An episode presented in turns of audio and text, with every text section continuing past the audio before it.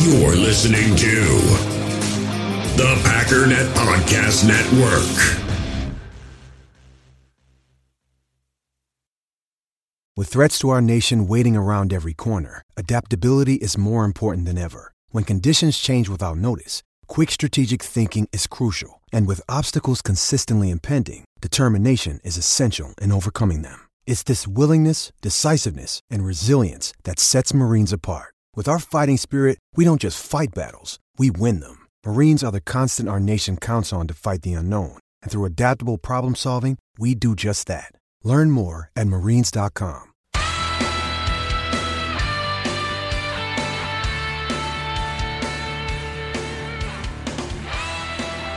Ladies and gentlemen, welcome once again to the Packernet Podcast. I am your host and resident panelist, as always, Ryan Schlip. Check us out online, packernet.com. Find me on Twitter, pack underscore data. So, as promised, today we're going to be looking at defensive tackles because, as I said yesterday, it does seem that Mike Pettine really likes defensive tackles. This is a very defensive tackle heavy draft. And so uh, it's not uploaded yet, but I did do a really, really big uh, positional ranking for all the defensive tackles. I've got, let me see here, I've got 34 defensive tackles. So we're going to look over that list a little bit, maybe try to take a little bit of a look at um, some potential, I'm not going to use that word, some good fits for the Green Bay Packers. Some different options. We'll look at guys that are a little more pass rush, uh, adept, a little better at the run, maybe a little bit of both, whatever. And then, as always, if you're interested in getting this list for as little as a buck a month on Patreon, uh, you can have the full list. Uh, as of right now, let me take a look here. I've got quarterback, wide receiver, uh, the entire offensive line, tackle, guard, center, tight ends, defensive tackles, linebackers, edge rushers, and safeties. I think cornerback is going to be next on the list. I've been wanting to do that for a while, but uh, you know, stuff just keeps coming up. But otherwise, before we get started, be sure to get into the Facebook group. Um, check out NFLBigBoard.com. I think next week I'm going to finish off uh, the the NFL Big Board ranking. That'll be my last update. So I'm going to do one more, and that's it before the draft. And then the next next time you go there, uh, post draft, the next time I update it is going to be a 2020 uh, NFL Big Board. So hopefully I'll have that up uh, after the draft is complete. Otherwise, if you have any questions for the show or would like to get something off your chest, be sure to call 608 501 0718. Text or call 608 501 0718. The only other thing I wanted to mention, um, somebody, actually two different people now have said that there is a problem with the volume for these advertisements. I don't actually directly control that. I'm going to reach out to the people that do and see if there's anything we can do about that.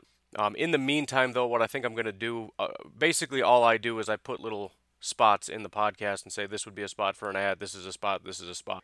And I have no idea where it's actually going to end up because I think I only have one ad running, but I put like three different spots in there so what I'll do is I'll try to remember to just give a heads up, say something to the effect of, you know, take a quick break or whatever.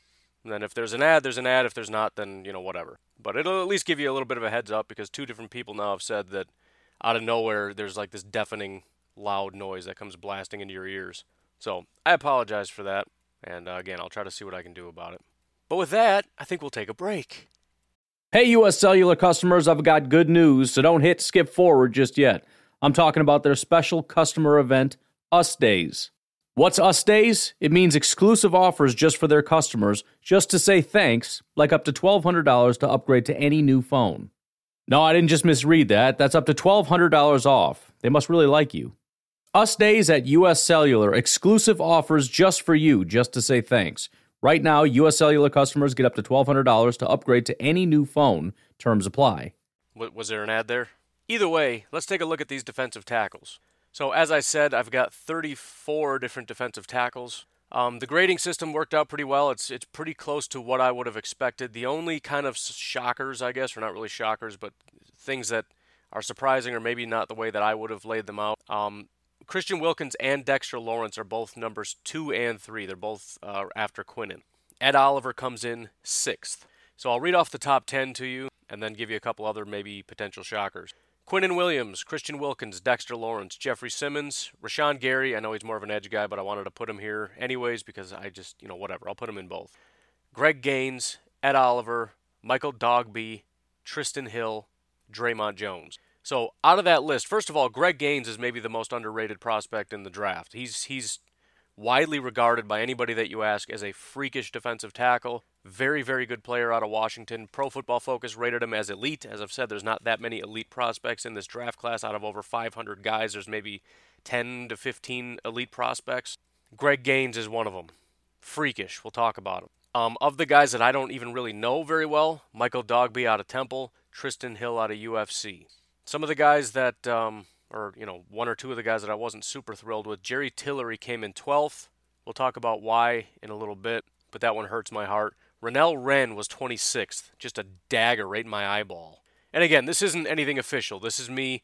Again, what, what I do is I take all the metrics that I think are important and then I weight them differently. So, strength of schedule, uh, pass rush ability, run stop ability. Then you've got some more advanced metrics pass rush productivity, um, run stop percentage, which, as I've said before, stop is, is a something that is considered a negative grade for the offense, and that was caused by this person. So less than four yards on first down, stopping a preventing a first on third or fourth down, and then something on second. I don't know. So the the percentage of times you do that, the pass rush percentage, which is the metric that I like to use, which is just taking all of the. It's similar to pros, pass rush productivity. So what I like is the pass rush percentage, and it's the number that I keep giving you guys, where I say you want to at least get to 10% of the time you get some kind of a pressure. A pressure is a hit, a hurry, or a sack.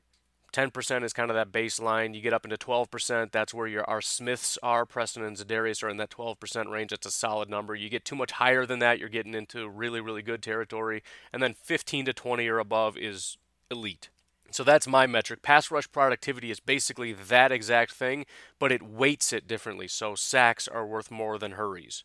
But then what I do is I take these different metrics and I weight them based on what I think is most important. So the um, you know the actual grades that PFF puts on them, I weight a little higher, and then how I weight run versus pass rush. You, you get what I'm saying, right? And then also relative athletic score, I weight that differently based on position. Like I said yesterday, I don't put a lot of emphasis on that for quarterbacks. I do put more of it on defensive tackles and even more of it maybe on pass rushers, et cetera, et cetera. So it's not an exact formula. However, as I've also said in the past, whenever I see something not quite right, I'll try to tweak the formula and it doesn't change all that much. So basically, if you use these metrics, this is pretty much going to be the order with the exception of a couple tweaks here and there. But Quinnen Williams, no matter what you do, is always going to be number one. Lawrence and Wilkins are always going to be very high. Jeffrey Simmons is going to be very high. There's basically nothing I can do to bring Renell Wren up into the top 10. That's just never going to happen as much as I might want it to happen. So, this is what it is. So first of all, let's talk about the freak himself. I've already talked about it, but Chris, uh, Quinnen Williams. So um, the total grades are just kind of numbers, as I've said. Maybe starting next year, what I want to do is find a way to make it comparable so I can make a full big board. In other words, I have to be able to compare defensive tackles to quarterbacks to wide receivers, etc. But his arbitrary grade was 115. The next highest by Christian Wilkins was 104. So huge difference. Um, he plays for Alabama, so strength of schedule, obviously, number one elite pass rush ability, elite run stop ability. Pass rush productivity was a perfect 10. Um, highest uh, run stop percentage of anybody in the class. And highest pass rush percentage at 16.97, which again is 16.97% of the time he's getting some kind of a pressure on the quarterback. In other words, he literally ranked number one in every single category. I don't think that's been true of any prospect that I've done so far Quinnen Williams, number one in every. Ca- oh, wait, hold on.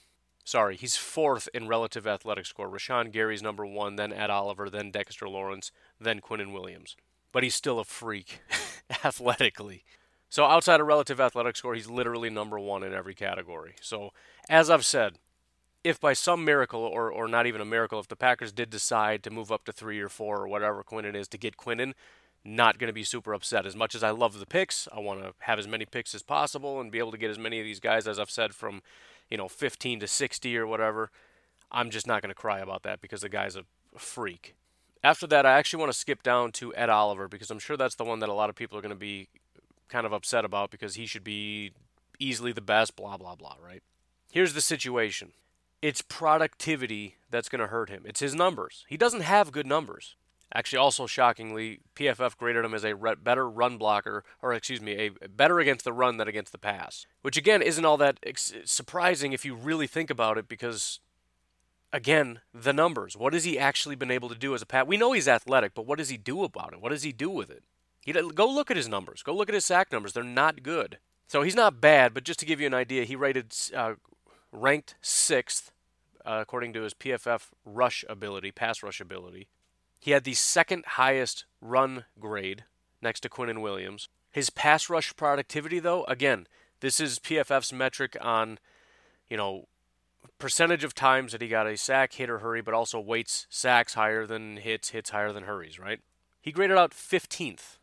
Run stop percentage, he graded 13th. Pass rush percentage, which is basically pass rush productivity but not weighted, he graded 14th. So he's pretty solid, and obviously he's an athletic freak, as we know. But overall, when you take all this stuff into account, he came out seventh. So again, it is what it is, and it's sort of the reason why I like Ed Oliver, but I just I, I just have concerns about him. I know he's an absolute freak, but so is Dexter Lawrence, so is Christian Wilkins, so so are a lot of these guys. He's also a lot smaller. There's a lot of questions about his his productivity. There's questions about his size. There's questions about his run stopping ability. There's questions about him being able to two gap in a 3 4 defense. So, you know, again, if Ed Oliver's there at 12 and we trade back, I'm not going to riot and burn Madison to the ground. I just don't have any interest in that. I'm just going to kind of shrug my shoulders and go, yeah, yeah, I can kind of see that. For the record, there were one, two, three, four, five, six, seven guys that did not have relative athletic scores. I gave them filler numbers, which means they could be a little bit higher, they could be lower. Uh, Jeffrey Simmons was one of them, but I tend to err on the side of being low because I'd rather, you know, grade them a little lower for not running it than give them an inflated grade.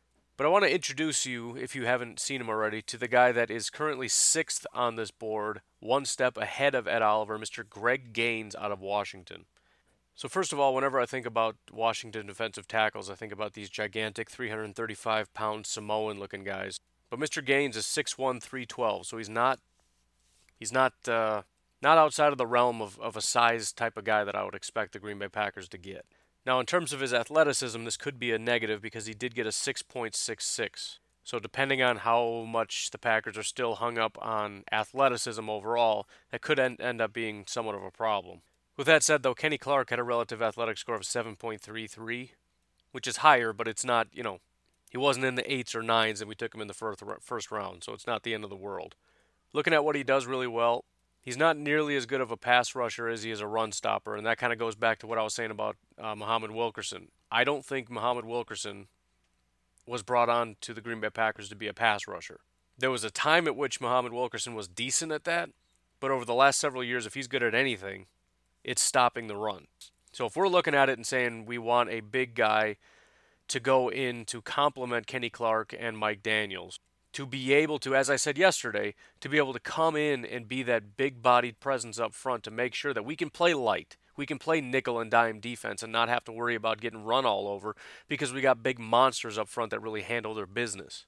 Greg Gaines graded out as the fourth best run stopping defensive tackle behind Quinnen Williams, Ed Oliver, and Christian Wilkins. With that being said, however, he did have a 12.2 um, pass rush percentage which I, I know college isn't the pros, but that's right up there with what Kenny Clark gets, with what Mike Daniels gets, with what Preston and Za'Darius Smith get. If he can even be kind of close to that in the pros, he's going to be pass rushing as well as just about anybody else. On top of being just a massive, monstrous, run stopping phenom. So Greg Gaines is a monster. And again, I know he's not talked about all that much, but I think there's a chance that he could surprise um, currently on NFL Big Board, he's graded or ranked 142nd, which would make him a fifth round prospect. I don't think it would be all that shocking, to me, anyways, if he went in the second round. Uh, looking at the other guys that aren't quite as well known, Michael Dogbe out of Temple. I think he and Trysten Hill are actually pretty similar, at least in terms of, of my uh, my board here, because they're not really super elite in any one category, but they're pretty kind of average across the board. Neither of them are super great pass rushers slightly better run defenders. Michael Dogbe is a pretty solid run defender. Both of them rated around 11%. Trysten Hill a little bit higher, 11.87. Dogbe 11.27. And both of them rated at about 9 for relative athletic score. Uh, the one thing I do know about Trysten Hill is that he's got a little bit of a personality, and not in a good way. Apparently, he didn't get along with his coaches, kind of threw a fit about his playing time, left on bad terms with his team. So I'm going to say it's probably pretty unlikely that Trysten Hill is going to be one of the guys. But I think if you're looking for just a steady, solid, lesser known prospect that's maybe going to be somewhat in the late, later rounds, you know, Temple being a smaller school, um, I'm assuming I'm saying his name right. I should probably look it up. But I won't yeah, a, a mid round guy, if we didn't want to go first, second, third round, whatever, to get a defensive tackle. Michael Dogbe. I'll just mix it up. I'll hit it one of these times. Uh, yeah, Dagobe is a pretty good mid round guy that we could probably pick up. Doug B.A. Whatever. So the most painful thing of this list is that uh, Gerald Willis, the guy that I haven't been too fond of, is actually one step ahead of Mr. Jerry Tillery, who was one of my favorite defensive tackles in this class. Here's the here's the thing with Jerry Tillery. Jerry Tillery is a phenomenal pass rusher, not a very good defensive tackle against the run. So if you're looking for a Dre'Mont Jones kind of guy, at least in terms of what I'm looking at here, but exaggerated, even better against the pass than Dre'Mont, but not even quite as good against the run as Dre'Mont is, it's Jerry Tillery out of Notre Dame. That's actually the the other really cool thing about this is with this sheet on draft day, if, for example, the Packers did take Jerry Tillery, it's very obvious what they were looking for. They're looking for more pass rush, and they're looking to get it along the defensive line. And that couldn't be any more obvious with a pick like Jerry Tillery. He was actually tied. I, I want to say second highest pass rush grade, tied. Tied with Quinnen Williams. However, run defense grade, 24th. Pass rush productivity, he was fifth. He's also fifth as far as his uh, pass rush percentage at 12.24. Again, we're in that top tier territory. Whereas, again, if you're looking for more run stop but not caring as much about pass rush, Greg Gaines, right? So I'm kind of beyond excited to uh, test this thing out during the draft. Which, by the way, forgot to mention, um, as I've said before, 150 reviews. We can get there today if we can just get, what is it, 29 more reviews, something like that? 29 more five star reviews and I'll be doing a live stream. Now, here's the other little caveat. Yeah, I said it wrong. Do what I want. But Mr. Kyle has said if we do not get to 150 reviews, he's willing to pay for my pizza to do the live stream anyways. So I think you guys should do him all a favor because I plan on eating all the pizza, save his pocketbook, and just get to that 150 reviews. That way I can do the live stream and I don't have to take the man's hard earned money. However, because he's getting me excited now. I will be taking donations for gluttony if we'd rather go that route. In other words, I don't want to leave you a five star review. I would rather pay for you to hurt yourself with food. I'm okay with that. I think I'm okay with that. Talk amongst yourselves. Moving on. Oh, yeah, ad right here. Cover your ears. Heads up. Hey, it's Kaley Cuoco for Priceline. Ready to go to your happy place for a happy price? Well, why didn't you say so? Just download the Priceline app right now and save up to 60% on hotels. So, whether it's Cousin Kevin's Kazoo concert in Kansas City, go Kevin, or Becky's Bachelorette Bash in Bermuda, you never have to miss a trip ever again. So, download the Priceline app today. Your savings are waiting. Go to your happy place for a happy price. Go to your happy price, Priceline. All right, so I wanted to do a little bit of an exercise. I wanted to look at some of the draft picks in the past that have taken place in places where Matt LaFleur was and see if there are any kind of comps for this year's draft class. Unfortunately, last year the Titans had almost no draft picks, and pretty much every single one of them was defense. To be specific, their draft picks were Rashaan Evans, Harold Landry, Dane Cruikshank, Luke Falk. The end.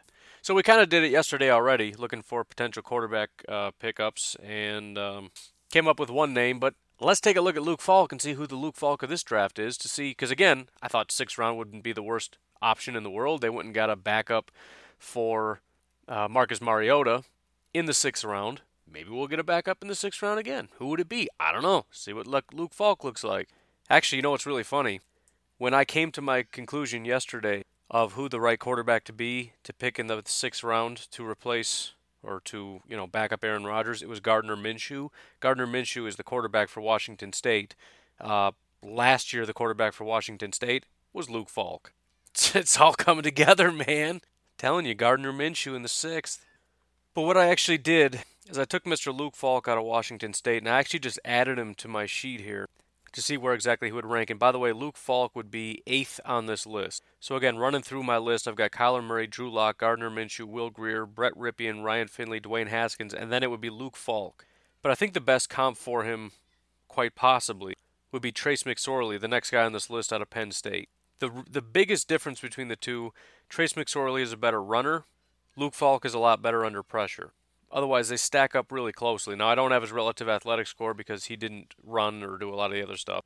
But I would say he lines up pretty closely to Trace McSorley. So if I had to come up with a second name for who the Packers might be looking at taking, if you know we're going to use Luke Falk, Falk as sort of our standard, might be a guy like Trace McSorley out of Penn State. So those are the two names if we're going to take a quarterback that I'm now looking at: Gardner Minshew, Trace McSorley.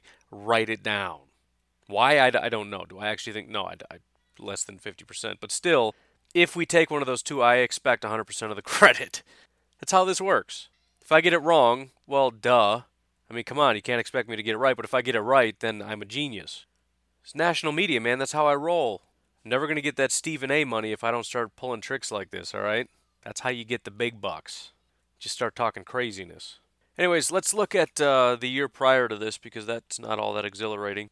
Let's look at his time with the Rams. This is going back to 2017. The Rams also didn't have a ton of picks. They did not have a first round pick, but in the second round, they picked Gerald Everett, tight end out of South Alabama.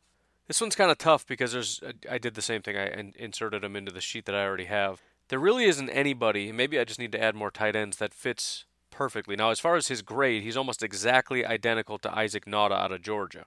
He's also so he's sandwiched between Jace Sternberger, somebody we know the Packers have been doing a lot of work on, and Isaac Nauta.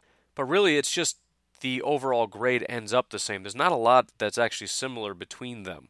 As far as his receiving grade, he's sandwiched between Irv Smith and Foster Moreau. He had the fifth highest receiving grade in this group, which is a small group. I only have 12 tight ends. Um, he is a very good pass blocker, kind of sandwiched between Kaden Smith and Foster Moreau. Maybe Foster Moreau is the guy. It actually isn't bad. I think I'm going to stick with that. There's a couple of differences. Uh, Gerald Everett has a, a lot higher yards after the catch per completion, 9.1 compared to 7.4 with Foster Moreau at LSU. Foster Moreau is more uh, athletic, but they both do have high relative athletic scores. Uh, Foster Moreau 9.48, Gerald Everett 8.46. Overall, Foster Moreau does have an overall higher grade, but I think that's a pretty decent comp one of the biggest differences is that the the school that they went to. So as far as the grade, that's going to drain on Gerald Everett a little bit. Is the fact that he went to South Alabama, Foster Moreau went to LSU. But that's actually going to be my comp. Now another really big difference here, or another thing to look at that's maybe doesn't quite fit up fit. Ugh. Sorry, folks, brain's still not working entirely. They took Gerald Everett in the second round meaning they really wanted to get a solid tight end. If they take Foster Moreau, as I have him here on NFLBigBoard.com, he is 174th. That's somewhere fifth, sixth round. Now maybe he ends up going higher than that. He could be a second round guy. It could be a shocker, one of those kinds of things. But it it's kind of one of those if they, they if what we learned from what they did at the Rams is that they want a really good tight end, they're going to take one earlier. If they're looking for that type of tight end, I think Foster Moreau is is maybe that kind of a guy. So if the Packers don't have a tight end by the first round, second round, maybe thirdish round, and Foster Moreau still sitting there, that's probably a pretty solid option. I should probably write this down somewhere because I'm not going to remember come draft day. Somebody's going to have to remind me if they draft Foster Moreau because, again, same rules apply. We don't get him, whatever. It's a 1 in 32 chance. If we do, I'm a genius. I expect all the credit. It's actually a pretty interesting draft class. If you look at their next pick, it was Cooper Kupp. So they get a tight end, then they get a slot receiver kind of similar, similar to what we might expect here as the uh, the Green Bay Packers draft. So Cooper Kupp, Eastern Washington, six foot two, 204 pounds. Guy broke out in his final year. Uh, so in 2015 he had 246 yards. 2016 1,704 yards. With about 50% of his uh, receptions coming in the slot. So interestingly enough, when I insert him into my sheet here, Cooper Kupp is actually the lowest graded wide receiver on this list. He's 13th out of 13 wide receivers, and he actually compares relatively closely to uh, Riley Ridley. Riley Ridley is six foot two, 201 pounds. Cooper Kupp, six foot two, 204 pounds. If you look at how they compare, Cooper Kupp had a terrible um, relative athletic score, 3.4. Little Jordan Humphrey is actually pretty close too with a 3.5, but Riley Ridley 4.48. They're both terrible relative athletic scores. Uh, their drop rates, they both did pretty, you know, real good hands for both of these guys 4.59, 4.4 for Riley Ridley. You look at their yards after the catch Cooper Kupp 14.6, Riley Ridley 14.7. Receiving grade, um, Cooper Kupp was actually quite a bit higher, which is where you could honestly say, you know, the build is different, but Cooper Kupp and Lil Jordan Humphrey actually match up pretty well. Uh, 84.7 for Cooper Kupp, 83.6 for Lil Jordan Humphrey. If you're looking for a little bit more of a flattering comparison, I think Kelvin Harmon out of NC State would be a, a, a little bit more of a realistic comparison as far as a guy that, that the Packers could take early that could be a Cooper Kupp type player. Harmon's got a little bit of a bigger build. They're both six foot two, but Harmon's 221 pounds. But Harmon also had a pretty low relative athletic score, 4.93. Receiving grade, which is the most important metric, 84.7 for Cooper Kupp, 84.4 for Kelvin Harmon. Uh, 4.59 drop rate for Cooper Kupp, 4.7 for Kelvin Harmon, uh, 14.6 yards after the catch, uh, yards per completion for Cooper Kupp, 15.1 for Kelvin Harmon. So pretty similar there. So I think the best comparison is probably Riley Ridley for Cooper Kupp. But again, if we're looking for somebody a little bit earlier on that compares to that Cooper Kupp type player, it's probably Kelvin Harmon. The uh, next guy that they took, and I'm skipping over defense just because I want to get an idea of what Matt LaFleur at least was exposed to, some of the thought process that went on at other places where he had worked. In the fourth round, they took a wide receiver out of Texas A&M by the name of Josh Reynolds. Now, Josh Reynolds isn't as big a name as Cooper Kupp, so I don't exactly know how they feel about this pick. But again, looking at a comp, this is a big body guy out of a fairly big program, and I got to be honest, the comp is not that hard to figure out. These two guys are side by side on my little sheet here. Another big body guy, another relatively big program. Both of these guys had uh, pretty high uh, relative athletic scores. Actually, I don't even know because one didn't run, so I lied about that. Uh, both had similar receiving grades. The guy that I'm talking about is Mr. J.J. Arcega Whiteside. So they went and got two wide receivers. I think that's a little. I don't know. I, I don't know what to think about wide receiver. It's hard to believe we would get two in this draft class because of the other needs that we have and the fact that we have so many wide receivers. Um, I do expect that we're going to get one, and if we did get one, it would probably be somebody more of a slot guy than a J.J. Arcega Whiteside. But just throwing it out there, Josh Reynolds is a guy that they liked. Josh Reynolds is a guy that they took in the fourth round, and uh, he does compare pretty nicely to Mr. J.J. Arcega Whiteside. Anyways, I'm not going to go back any further in um, Matt LaFleur's career, and I also don't necessarily want to look at the defenses of these teams because I really don't think Matt LaFleur has very much, if any, input on the defense. Uh, when you listen to Matt LaFleur talk, he talks a lot about how he defers to a lot of people. He even talks about how he reaches out to his old, you know, uh, coaching, what whatever, Sean McVay. He leans on these guys. He leans on the other uh, assistant coaches, and I think as far as defense is concerned, I, I really think that's, you know, he might have some input in terms of, I, I don't know, I, it's it's basically nothing. He might show up to try to get these guys to understand a certain kind of tone, pace. You know, we want to be fast, we want to be this, we want to be that, but this is this is 100% Mike Pettine's defense. And we'll take a little bit of an ad break. How was that? Was that was that fantastic? That half a second that passed. So a little bit of news and notes. Um, Tony Pauline was uh, talking about the Washington Pro Day. Mentioned that Mr. Caleb McGary was spending a little bit of time with the Green Bay Packers. According to Pauline, um, he could be end up being a second round uh, prospect. He decided not to run any athletic drills, which makes sense because he was, uh, I believe, the most athletic tackle that I have on my whole list here 9.84 relative athletic score, absolute freak. But uh, he did do some position drills, and as I said, the Packers were spending a little bit of extra time, which makes sense. You know, the, the Packers like athletic people. LaFleur, especially with his outside zone, is looking for athletic people. Caleb McGary, extremely athletic offensive tackle. I talked a little bit about my list here, but just going back over it one other time definitely a better pass blocker than run blocker, which is the case with probably every single one of these guys for the most part. He didn't actually grade out all that well as a pass blocker out of Washington. He was ninth out of 21 that I have here on my list.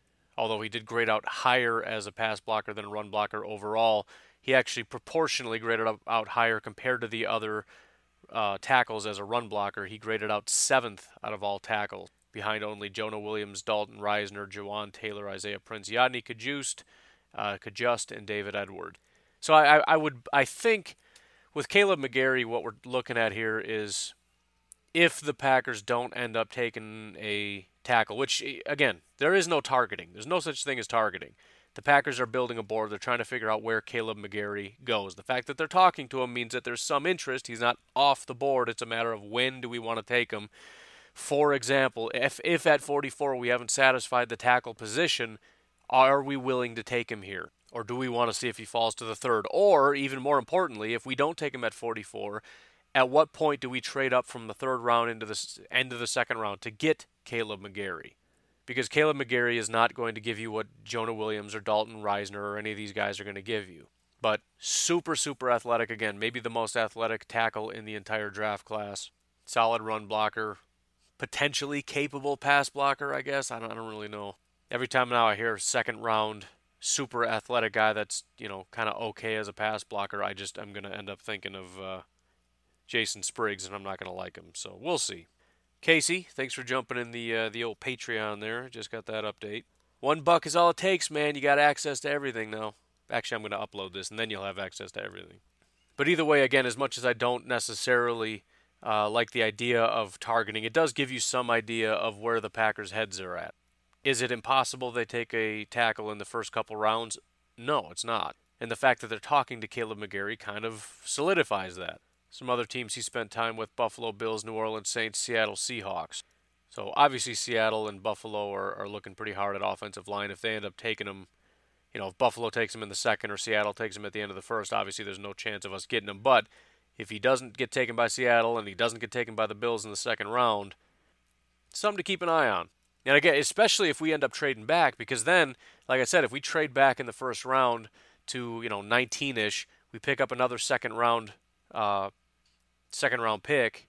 Who are the guys we want to take? Because there's a lot of people. So again, not targeting, but kind of looking at it from the standpoint of do we really want to use a pick on this guy or should we use it on somebody else? We got guys like Rapp and everybody else that would be a great pick with a second round pick. Interestingly enough, when I looked at uh, Mel Kiper, apparently has done his mock draft. He has the first three picks for the Green Bay Packers, which, looking at these picks, I'm not super impressed. DK Metcalf and Noah Fant at 30, but he has at 44 the Packers taking Kaleb McGary. So, tea leaves, man. But uh, the other interesting thing about McGary is that he's played his entire college career at right tackle, and as much as I think a lot of us tend to think, well, it's just levels of difficulty, whereas you know, if you're not a very good left tackle, then you just go play right tackle. Not really. If you listen to tackles talk about it, it's kind of like, you know, switching positions is like trying to write or throw with your non dominant hand. It's just, it's kind of a hard thing to do. So taking somebody that's a really good left tackle, that's been a dominant left tackle for their entire career, and saying he's really good, but we're just going to put him on the right side, I don't know that it's necessarily that easy. So again, the fact that we are definitely not looking to replace Bulaga and we are def or excuse me, we're not looking to replace Bakhtiari. We're definitely looking to replace Bulaga in the coming years. We're looking for a right tackle. McGary has played right tackle exclusively for Washington uh, for the entirety of his college career. So, again, something to keep an eye on. Otherwise, not a whole lot going on. Jake Kumerow re-signed his, uh, or he was re-signed. He signed his tender. That's about it. So, kind of a short episode today. I'm going to leave it at that. I know it seems like, well, it is a short episode, but I've legitimately been working on this for about two, three hours. Because every time I say I just added them to the sheet, I literally paused the episode, did all the work, and then started it again. So I've been I've been working on this for a long time. Feel like this has been a three-hour episode. So, anyways, again, please leave a rating and review if you have time. Just take a couple seconds of your time. Otherwise, enjoy your Sunday. I will talk to you tomorrow. Have a good one. Bye